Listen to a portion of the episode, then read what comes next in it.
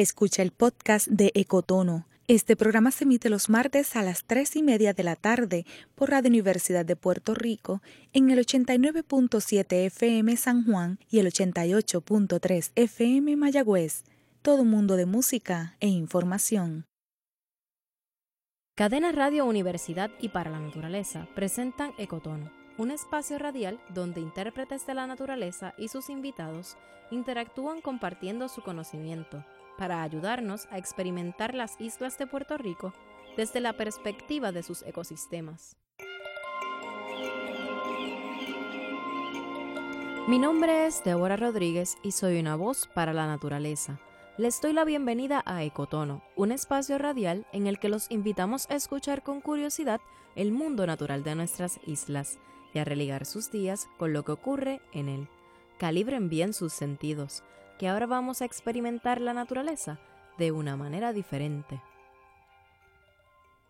Si tenemos hambre, compramos qué comer. Si nos aprietan los zapatos, compramos unos de nuestra talla. Cuando nos crece demasiado el pelo, vamos a la peluquería. Y cuando nos duele una muela, vamos al dentista. Los humanos tenemos muchas maneras de resolver nuestras necesidades, y a veces nos olvidamos de que existen otros seres vivos como los árboles.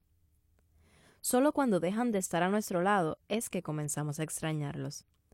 En el episodio anterior de Ecotono, Unfredo Marcano nos habló del estado de los bosques después de los huracanes Irma y María. Según sus estudios de campo, cerca de 140 millones de árboles ya no están con nosotros. Por eso, hoy conversamos con Miguel Cebollero y su hija Natalia Cebollero, quienes son arboristas certificados y trabajan para ayudar a los árboles, sobre todo en entornos urbanos. Ellos nos hablarán sobre la arboricultura, sus objetivos y la importancia de cuidar los árboles desde una óptica preventiva ante la temporada de huracanes.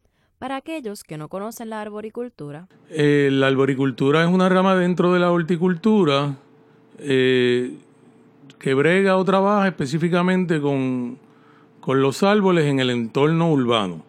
Así lo define Miguel Cebollero, un hombre alto, de buena condición física, cabello y barba canosa. Responde estrictamente lo que se le pregunta, pero hay temas que le generan más entusiasmo, como por ejemplo explicar cómo fue que entró en el mundo de los árboles. Eh, llevo dedicado a la arboricultura por los pasados 25 años mis comienzos se remontan a, una fecha donde asistí a un taller de siembra de árboles en Mayagüez y, algo hizo clic y me dije a mí mismo no hay, no hay nadie trabajando con árboles. Así es que me embarqué en la misión y los años siguientes a esa charla pues estuve saliendo a capacitarme a los Estados Unidos y hasta el día de hoy pues sigo capacitándome, sigo practicando y sigo hablando del tema, el cual es uno que me apasiona. Antes de eso pertenecía al mundo del diseño, construcción y mantenimiento de áreas verdes. A eso le dedicó 20 años de su vida. Así que Miguel lleva toda la vida trabajando con plantas y árboles. Por supuesto, ha conocido muchos amigos en esta tarea. Tengo muy buenos amigos y he conocido gente bien chévere en el campo de la arboricultura, tanto en Puerto Rico como, como en los Estados Unidos, México, Argentina. Localmente, a veces tengo la suerte que Natalia, mi hija mayor, trabaje este, junto a mí y la verdad que la pasamos súper bien. Nos gusta mucho lo que hacemos.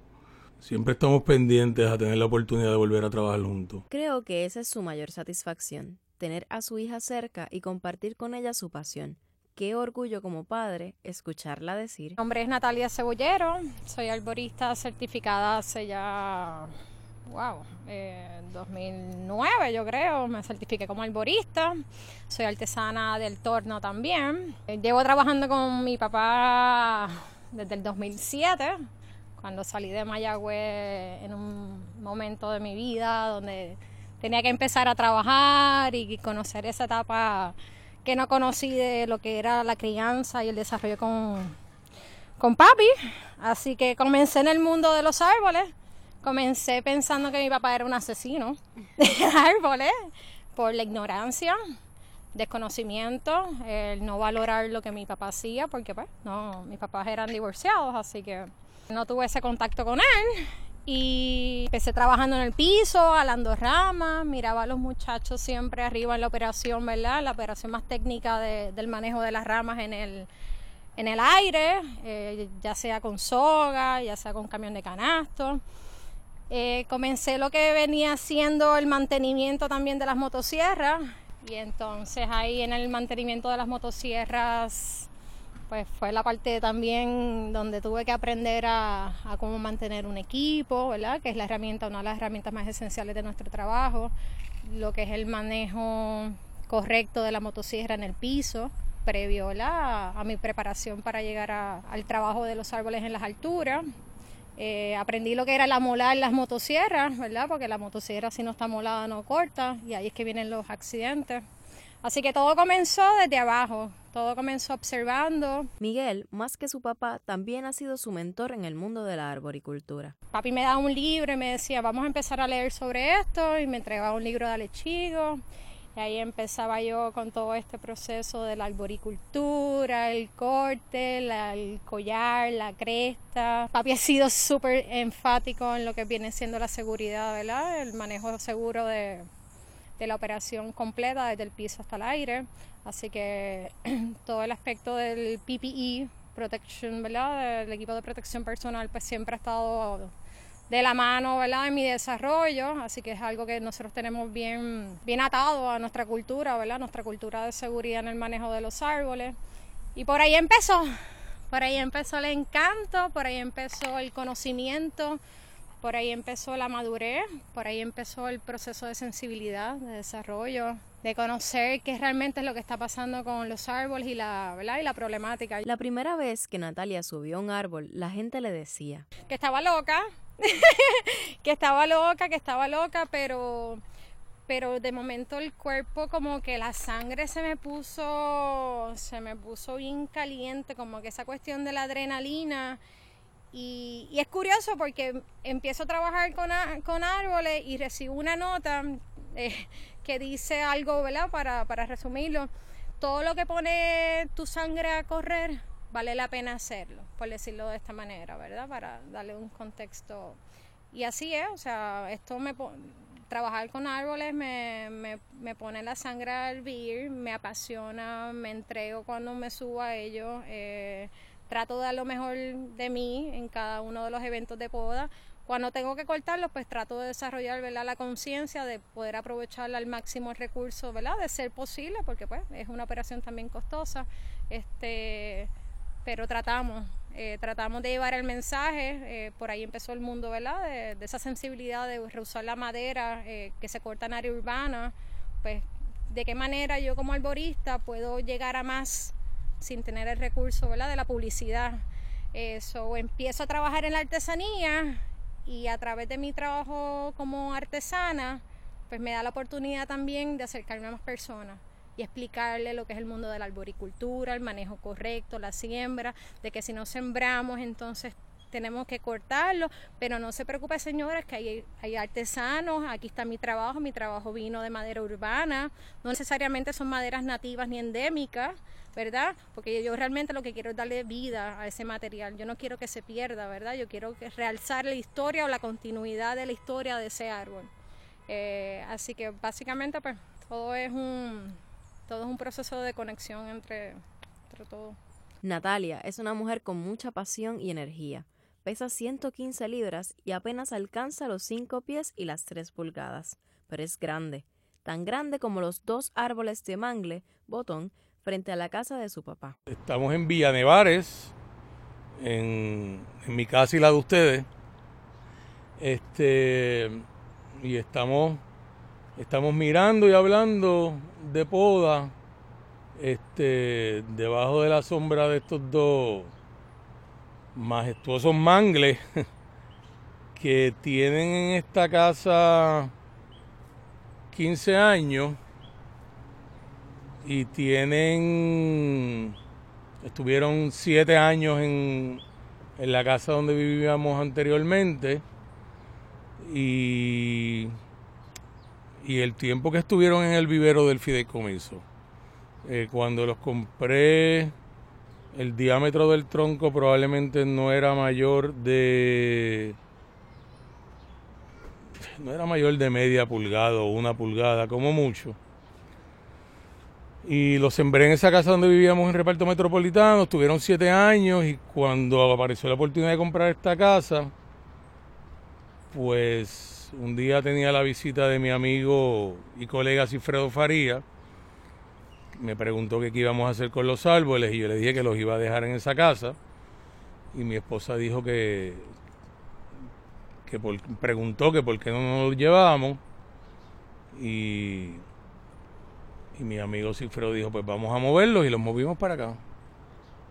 Y aprovecho, eh, el trasplante de árboles no es un proceso natural, un proceso bien antinatural, porque se están cortando las raíces de un árbol y las raíces no se hicieron para ser cortadas. Pero nada, aquí los, aquí los tengo. Después de decir esto, Miguel hizo una pausa, observó los árboles y dijo: Te soy bien franco. Este eh, y no me pesa para nada ni me da vergüenza decírtelo.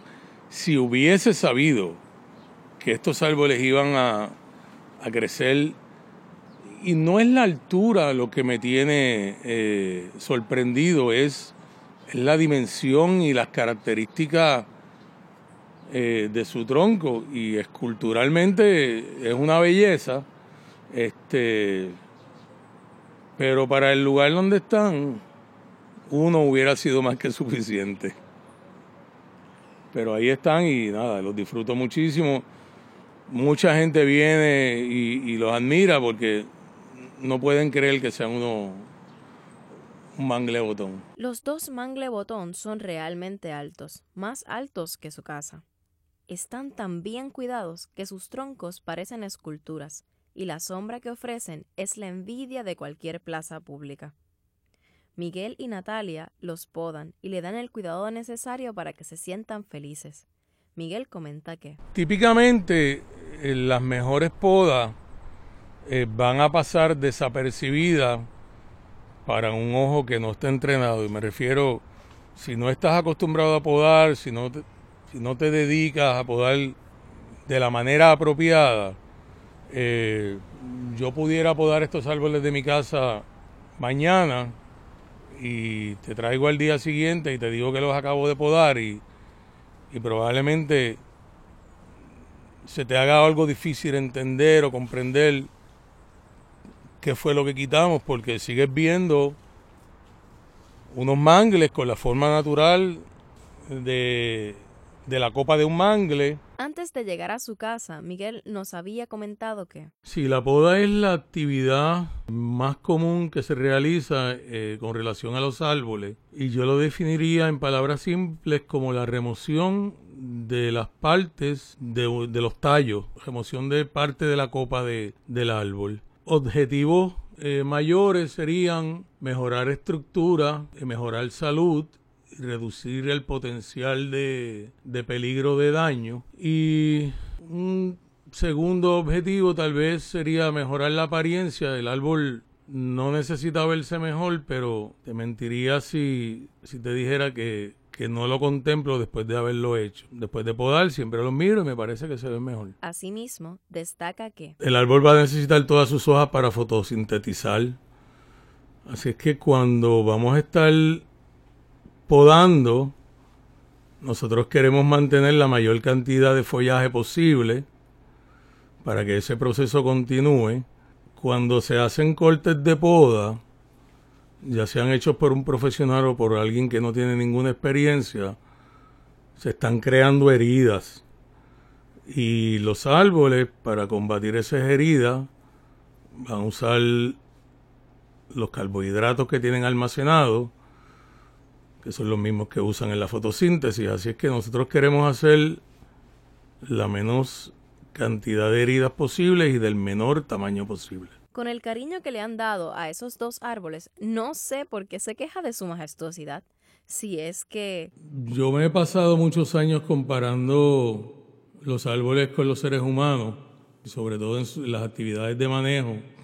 Y un árbol juvenil es como, como mi nieto, si uno empieza temprano y hace eh, las correcciones necesarias y provee la educación necesaria y el entrenamiento necesario, pues a medida que el árbol va creciendo, igual que el nieto, pues va dando menos problemas en sus etapas más adultas.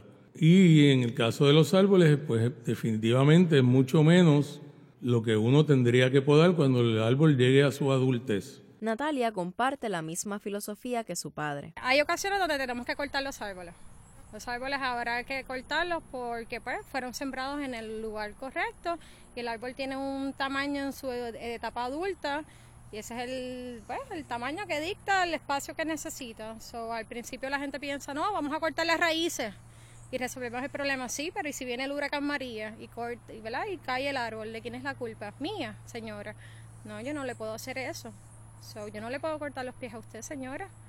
¿Verdad que no? Pues hay que respetar. Así que, ¿verdad? ¿De qué manera empezamos a romper todas estas mentalidades? Y sobre todo en el contexto urbano. En el libro, ¿verdad? El libro, los estudios son, en su mayoría, hay mucho ya, hay mucho estudio en el área urbana, pero el contexto urbano es totalmente más complejo. O sea, líneas eléctricas, plomería, eh, alumbrado, vehículos, personas. Hay que, hay que evaluarlo todo, eh, hay que abrir el hay que abrir ese, ese panorama, ¿verdad? De, todo lo que hay que evaluar o la conciencia, hasta qué punto de conciencia hay que tener en el proceso, ¿verdad? De, de manejo y siembra de árboles. Así que nada, romper con mitos, presentarle a las personas, ¿verdad? Escucharlos, ¿verdad? Primeramente escucharlos, darle la oportunidad de que hablen y presentarle casos que muchas veces lo que hago es que cojo la figura de un niño, eh, la figura de una mujer, la figura de un hombre, o sea, trato de hacer comparación con ser viviente, con el ser viviente humano y trato de decirle, ok, pues esto es lo que yo le voy a hacer a su árbol y más o menos lo trato de correlacionar con la persona y la persona como que te mira. Yo, bueno, señoras, a su hijo usted lo tendría, tendría en size newborn de pamper toda su vida. Pues a un, tiesto, a un arbolito no lo puede tener un tiesto pequeño toda su vida. Detalles tan sencillos como ese. Y ahí entran problemas de raíces, raíces circundantes, ¿verdad? Pero, pero por ahí, por ahí vamos. Cuando conocí a Natalia, estaba trabajando en un proyecto comunitario que emprendió luego de los huracanes Irma y María. Se veía desmarañada, empapada en sudor y cubierta por trozos de hojas y grama, pero nada podía opacar su sonrisa. Tan pronto nos acercamos, aceptó ser parte de este programa, y aunque dice que no le gusta hablar en público, es algo que se le da muy bien. Ahora mismo estamos en el Parque Rafael Joglar, Rafael Tato Joglar, esto es en Villa Nevares. Este proyecto del parque comenzó hace cinco años, bueno, ya casi seis, cuando me convertí en madre por primera ocasión. Eh, sentí la necesidad de que los parques fueran unos espacios realmente verdes, no un área de pura grama y donde no tienes un espacio para, pues, para ver a tus hijos correr y saltar y brincar y, tener ese contacto que es necesario para desarrollar la conciencia que todos estamos buscando. No queremos tener hijos en la tecnología, pero tampoco buscamos ¿verdad? crear espacios que sean ¿verdad? De, índole natural o de conciencia, ¿verdad? que puedas empezar a implementarle eh, esa conexión a, a los niños. Así que empecé hace seis años, ya Gabriel tiene seis. Eh, empecé podando todos los árboles y le hice un inventario a los árboles. Eso fue lo primero. Este, este parque perdió 17 árboles con el huracán María e Irma. Luego de ese inventario, ¿verdad? Y sabiendo que con el huracán habíamos perdido 17 árboles, pues vino el proyecto de siembra en nuestro evento, ¿verdad? Que le llamamos Reforestemos Nuestro Parque, que se dio el 27 de abril eh, de ahora, este 2019. Y la idea era devolverle al parque los 17 árboles ¿verdad? que habíamos perdido, pero también aplicando todas las prácticas y manejos correctos que sean en el mundo de la arboricultura, porque hablamos del tema de reforestar, pero no hablamos del tema de manejar, de educar, de entrenar, al igual que nuestros niños que tienen, tienen que ser entrenados, ¿verdad? educados para que sean niños de bien y con buen comportamiento y todo eso, pues los árboles igual, sobre todo, y, ¿verdad? y hago, hago mucho énfasis en, en, esto del mantenimiento, sobre todo en área urbana. Eh, tenemos el trimmer, tenemos eh, recreación, ¿verdad? Tenemos el departamento de recreación, tenemos el municipio, tenemos carretera. Hay muchas personas involucradas en lo que viene siendo la operación de las áreas verdes, ¿verdad? De nuestro país. Y en este parque, pues, no es la diferencia y, pues, no es la diferencia de los retos que nos enfrentamos. Dentro de los retos que más nos enfrentamos es al daño mecánico eh, ocasionado por los trimmers. Esto ha sido algo, ¿verdad? Eh, ha sido algo bastante arduo. Eh, hemos tenido daño en tres árboles. Hemos documentado el proceso de compartimentalización de ellos, o sea, el proceso de cerrar, de encapsular esa herida. Herida que no se borra porque probablemente si trabajo esa madera de aquí un par de años, pues voy a poder descubrir de dónde fue, dónde fue, en qué momento de la vida de ese árbol fue la herida. Así que el proyecto del parque pues retoma, retoma devolverle al parque. Las especies, se las especies que se seleccionaron están, se tomaron ¿verdad? como partida la conexión que hay entre los espacios. Tenemos el Jardín Botánico, tenemos el Corredor Ecológico de San Juan, eh, tenemos a Doña Inés, ¿verdad? pensándolo desde esa perspectiva de conciencia de corredor ecológico, de cómo tenemos una quebrada buena vista que atraviesa nuestro parque, tenemos un cuerpo de agua, está canalizado, estéticamente no es lo natural, pero buscamos y aspiramos a que se devuelva esa naturaleza y se pueda aportar a esa vida, ¿verdad? Que transita, ¿verdad? Por, por nuestros cuerpos de agua y por, ¿verdad? Por el espacio aéreo hasta llegar allá al bosque de San Patricio. Así que, ¿verdad? Estamos también aspirando a la conectividad de, de espacios. Entre las especies de árboles sembrados en el parque están la maga, la retama, la malagueta, la bronfelsia, el alerí, entre otras plantas nativas y endémicas. Con cada árbol. Eh, la parte más fácil fue sembrarlo.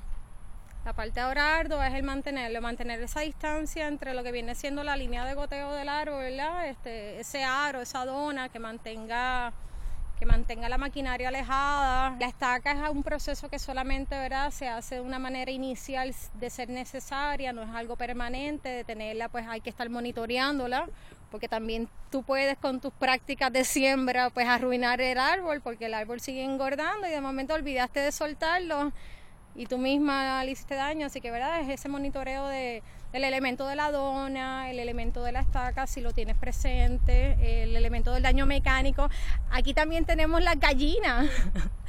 y aunque no parezca, y, sonrío con esto, pero como hasta el elemento gallina puede ser un elemento que algunas personas sí es gallinaza y nos va a aportar sí pero entonces me estás escarbando en el sistema de raíces que estoy tratando, ¿verdad? De, fomentar ahora mismo que no haya ningún tipo de interrupción en esa zona. Y sobre todo el área de la dona también, que a la gallina le encanta, es pura composta, es composta, ¿verdad? Que, traemos para, nutrir los árboles. Así que no es, no, es, no es una parte difícil, pero es continua y es como yo digo, el machaca machaca.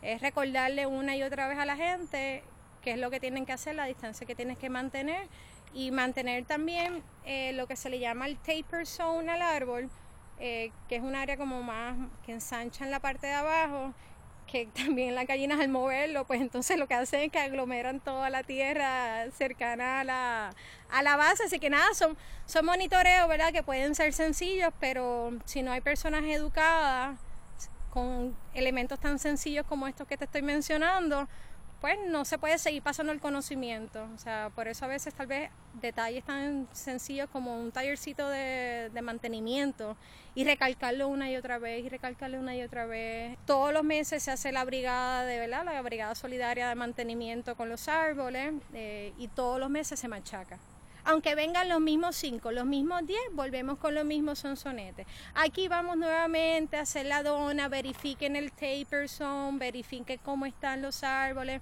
Ahora pues que estoy monitoreando pues las heridas, pues es, otro reto porque estoy monitoreando que ese proceso se dé, que cierren. Hasta el valor de la madera puede ser perjudicado y no, lo, no nos damos cuenta podemos pensar, ah, pues yo voy a sembrar árboles, ¿verdad? Que ahora el Departamento de Agricultura está con esto de la siembra de las tecas. Y, y si tú no sabes sembrar un árbol y si no sabes manejar el árbol con un solo daño mecánico, y les, se los voy a mostrar para que lo vean, ya tu árbol de teca para producción de madera, si queremos hacer cosas de calidad y con profesionalismo y tecnicismo, las maderas desarrollan tensiones, tensión de comprensión, tensión y todo eso, si, si el árbol se interrumpe su crecimiento, pues entonces empiezas a desarrollar esa fuerza. Entonces esa fibra está en la madera, o sea, eso está ahí, eso es parte de la madera. Cortaste la madera y te llevaste la tensión y la comprensión para tu proyecto de madera. Y si tú como trabajador de la madera no sabes reconocer de dónde vino la pieza y que esa pieza pues tiene este tipo, o no sabes leerlo en la fibra de la madera, pues también tiene una implicación en tu trabajo. Como un elemento en el proceso de siembra, en el proceso de establecimiento, en el proceso de los seis meses, ahora mismo lo que llamamos son seis meses, se vio interrumpido y probablemente una, digamos que fuese un árbol de teca, pues tal vez tu cosecha le ibas a sacar tal vez 5 mil dólares, por decir un super número que no tengo ni más, súper hipotético, eh, se ve arruinado. Este proyecto es muy importante para ella, porque más allá de sembrar árboles y darles el mantenimiento apropiado, representa un legado a su hijo y a las generaciones futuras. Él viene aquí, todos los días trato, ¿verdad?, de hablarle sobre el proceso de siembra. Él siempre está en el patio conmigo, él sabe de la labor comunitaria, él sabe lo importante que es el proyecto del manejo, ¿verdad?, de, de los árboles del parque. Él sabe que es parte del legado, que para que más personas vengan. Así que en este momento es una fase más de, de expresar a él la labor que se está haciendo. Eh, hay muchas cosas, ¿verdad? Que todavía lo que tiene son seis años. Así que ahora mismo es exponerlo, trépate en los árboles, tócalo, pero si lo tocas o si te cuelgas en esta rama, le hablo, ¿verdad? De las fortalezas de las ramas, de las uniones. So, ahora mismo estamos en esa faceta, este, qué rama sí te puedes colgar, cuándo no te puedes colgar, por qué no te puedes colgar. Tal vez está muy finita, está muy, ¿verdad? Todo ese Así que ahora mismo es, juega con la composta, él me ayuda con la composta, él sabe que viene el proceso del triturado de los árboles, que mamá va y lo mueve con la maquinita, él va conmigo al solar. A veces se monta en la maquinita, le pongo el capacete y se monta conmigo en la maquinita y movemos la composta juntos, ¿verdad? En el proceso de airearla. Eh, presentárselo. Está en él. Está en él lo que él quiere hacer. Yo no tuve a mi papá que me presentara esto cuando chiquita. Yo vine a conocer a mi papá, ¿verdad? Y digo conocerlo porque realmente es el proceso de conexión. Si quieres conocer a Miguel y a Natalia Cebollero, hemos publicado su fotografía en las redes sociales de Para la Naturaleza. Además, te invito a visitar nuestra agenda de eventos en reservaciones.paralanaturaleza.org. Allí encontrarás actividades voluntarias y muchos otros eventos para conocer los bosques de Puerto Rico. Natalia está a punto de irse a los Estados Unidos. Si quieres conocerla y aprender sobre arboricultura, escríbenos a ecotono.paralanaturaleza.org y te pondremos en contacto. A ese mismo correo también puedes enviarnos comentarios, preguntas o sugerencias después de cada programa los martes de 3 y 30 a 4 de la tarde. Este programa fue grabado y editado por Fidel Arocho Santiago. Agradezco a todos los colaboradores de este programa y a Eduardo Alegría por la música. Recuerda que puedes encontrar este y todos los episodios de Ecotono a través de las plataformas sociales de Para la Naturaleza y Cadena Radio Universidad. Les habló Débora Rodríguez, una voz para la naturaleza.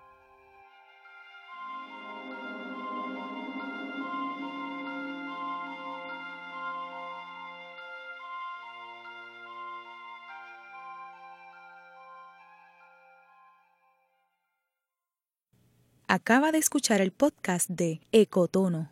Le invitamos a que nos sintonice los martes a las 3 y media de la tarde por Radio Universidad de Puerto Rico en el 89.7 FM San Juan y el 88.3 FM Mayagüez. Todo un mundo de música e información.